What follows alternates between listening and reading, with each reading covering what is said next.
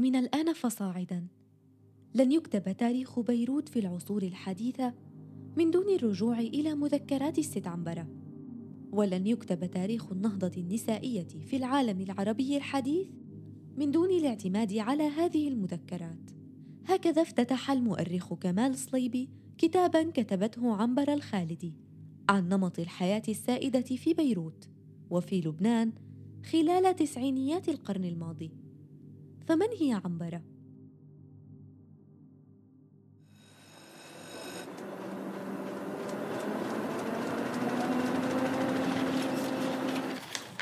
عنب بلدي بودكاست وصلنا يا عنبرة. هذا هو النادي. لا يمكنني الانتظار حتى أسمعك وأنت تلقين المحاضرة يا جوليا. أنا متحمسة ولكنني متوترة. أعتقد أن عدد الحاضرين كبير. إلى هنا وصل الاستهتار؟ قيد يا أخي قيد. البنات يذهبن إلى النوادي. وليتك تعلم من هذه الفتاة إنها ابنة أبو علي سلام. أصبحت تحضر النوادي المختلطة. أي مهزلة تلك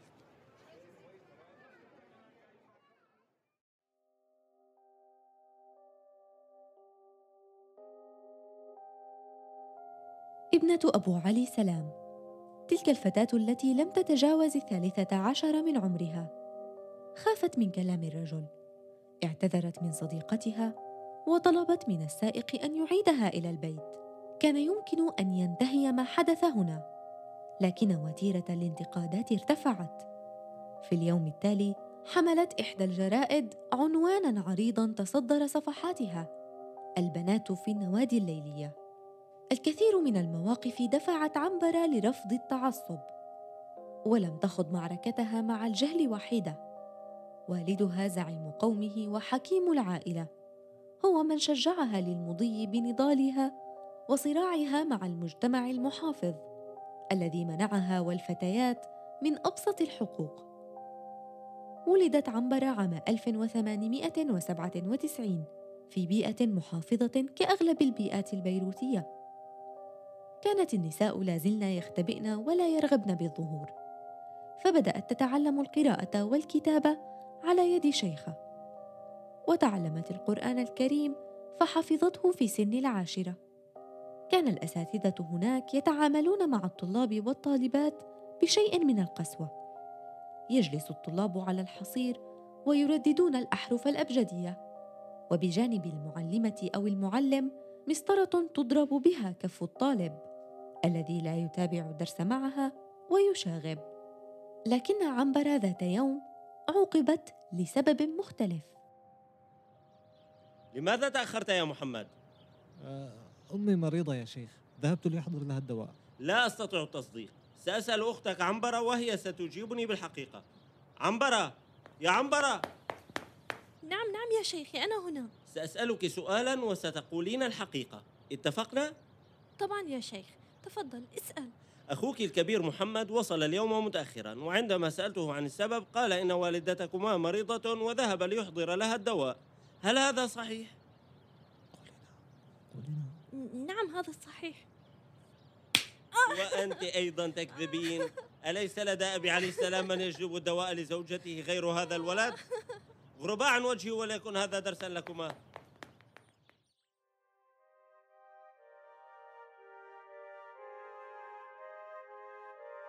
كانت تلك المرة الأولى والأخيرة التي تتعرض فيها عنبرة للتأنيب والضرب.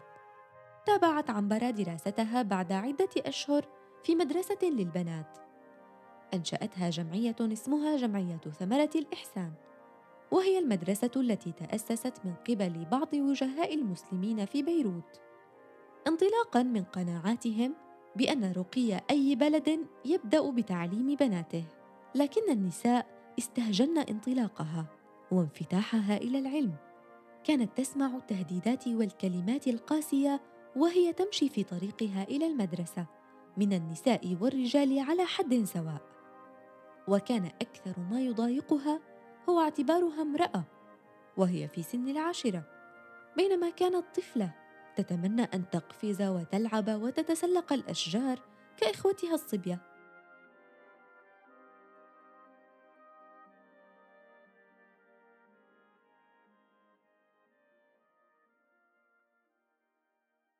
تابعت عنبرة دراستها حتى عام 1914 وكانت مديرة المدرسة جوليا طعمة الرائدة التربوية الصحفية في لبنان.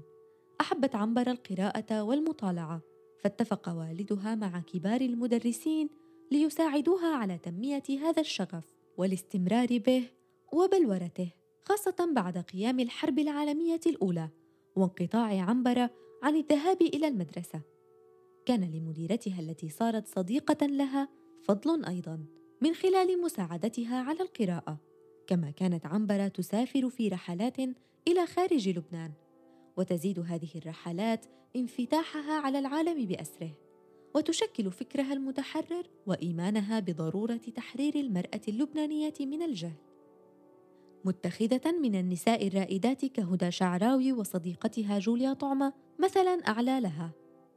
وبدأت عنبرة تكتب مقالات ورسائل عبر المجلات والصحف وهي ما زالت في الخامسة عشر من عمرها بدأت كتابة افتتاحية في جريدة المفيد وشددت في هذه الافتتاحية على دور المرأة الأساسي في النهضة من خلال التعليم كان هذا يثير استغرابها فكانت تقول كيف ينشرون مقالاتي ورسائلي وأنا ابنة ستة عشر عاماً؟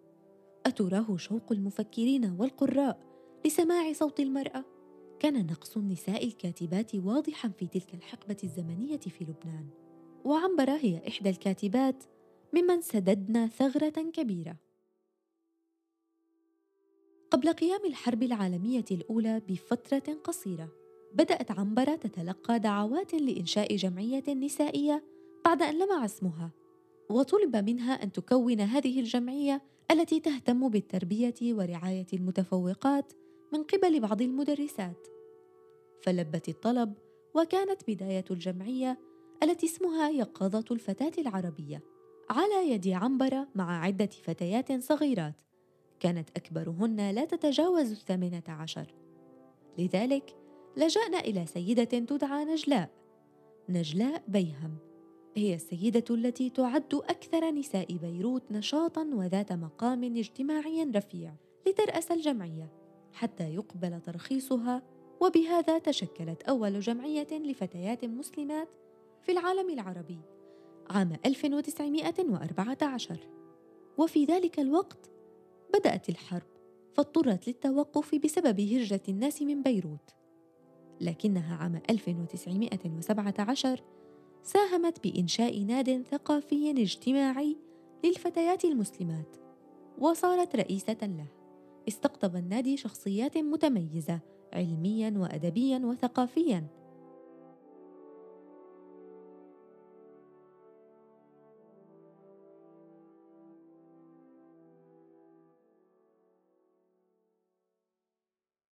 تعرفت عنبرة على الصحفي عبد الغني مدير جريدة المفيد.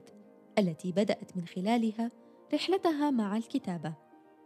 أحبته وأحبها واتفقا على الزواج. حين تمت الخطبة وقعت الحرب فهاجر خطيبها إلى دمشق. كان عبد الغني مناهضا للحكم العثماني. التقى بها في دمشق في أحد الأيام وأوضح لها كمية المخاطر التي تحيط به بسبب آرائه المناهضة للحكم وحثها على أن تصبر مهما حدث. وكانت شجاعة جدا.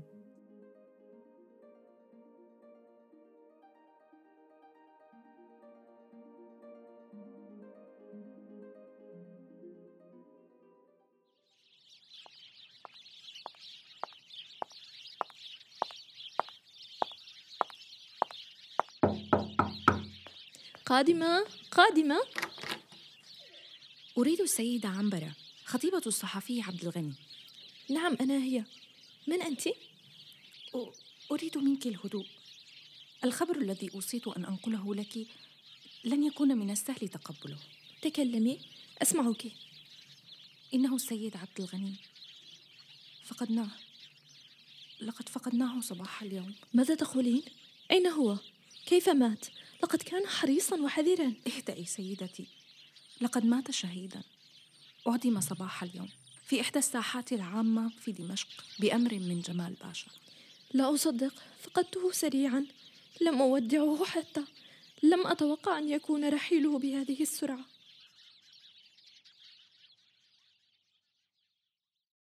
تلقت خبر مقتل خطيبها بألم. كان من الدفعة الثانية التي أعدمها جمال باشا علنا في أيار عام 1916 صدمة كبيرة عاشتها آنذاك.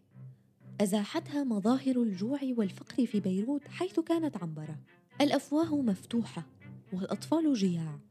وفي أحد الأيام كانت عنبرة مع أمها في ساحة البرج وكانت الساحة خالية من الناس تقريبا. اقترب منهما بائع ليشتروا منه الموز وما إن دفعوا ثمنه وبدأوا بتقشيره حتى تهافت عليهما الأطفال يتعاركون على التقاط قشر الموز. توقفت عنبرة وأمها عن الأكل وقدمت الموز للأطفال. كانت هذه اللحظات قاسية جدا عليهما.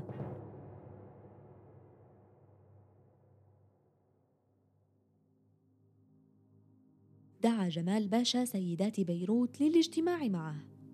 ليوكل إلى بعض السيدات إنشاء الملاجئ والمشاغل للنساء مع تأمين طعامهن.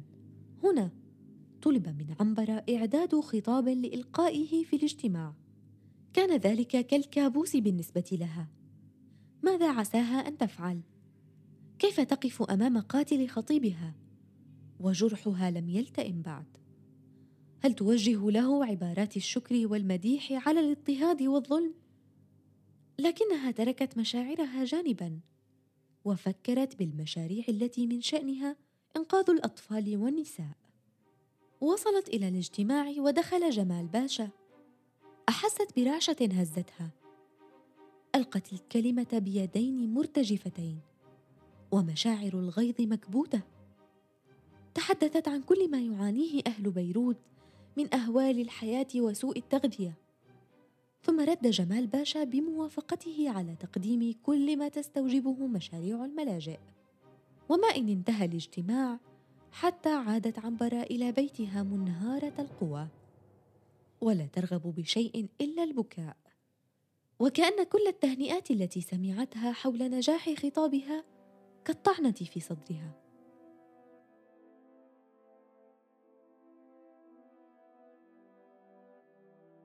عام 1925 سافرت عنبرة إلى إنجلترا للانضمام إلى والدها الذي كان هناك ومكثت لديه عامين.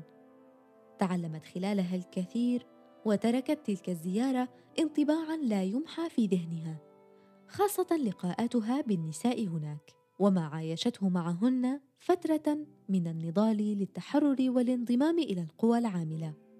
بعد عودتها إلى لبنان تلقت الدعوات لتخطب في مؤتمرات وندوات ما لفت الأنظار إلى تألقها الثقافي والاجتماعي وأعجب بشخصيتها مدير الكلية العربية في القدس. هو المسؤول الأول عن التعليم العربي في فلسطين. ثم عرض عليها الزواج وبعد فترة تزوجها وأنجبت منه أربعة أطفال. رافقته نضاله السياسي والثقافي والنسوي. ودخلت معه إلى القدس عام 1936 وشهدت كل الانتفاضات. وفي فترة وجيزة تغيرت حياتها بوفاة والدها في بيروت ثم إجبار زوجها على إخلاء الكلية العربية من قبل الاحتلال الإسرائيلي. لكنها بالرغم من كل هذا أكملت نشاطها الأدبي وترجمت بعض الكتب عن اللغة الإنجليزية. واستدعيت لتلقي المحاضرات الإذاعية في إذاعة فلسطين. لتكون أول امرأة تقدم على نشاط كهذا في الإذاعة. كانت تعمل على ترجمة ما يحدث في فلسطين للجان التحقيق البريطانية والدولية. وتساعد الصحفيين والكتاب الأجانب الذين صاروا يتوافدون إلى منزلها في القدس لتتحدث معهم بما يحدث هناك خلال الانتفاضات الشعبية الوطنية في فلسطين. زوج عنبرة فارقها وكانت ضربة أخرى موجعة. توفي رفيق دربها واشتد الألم. واشتدت الظلمة التي أحاطت بها.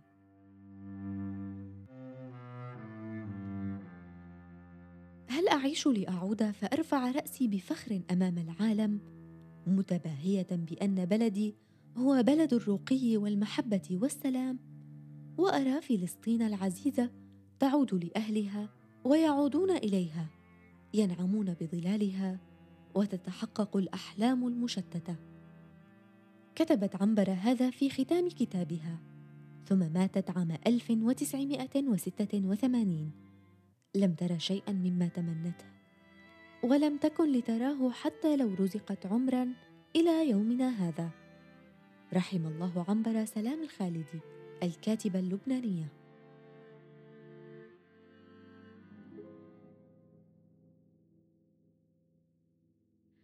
استمعتم إلى بودكاست نساء من عنب بلدي. أعددت هذه الحلقة وقدمتها. أنا سكين المهدي. نحن موجودون على Apple Podcast، Google Podcast و SoundCloud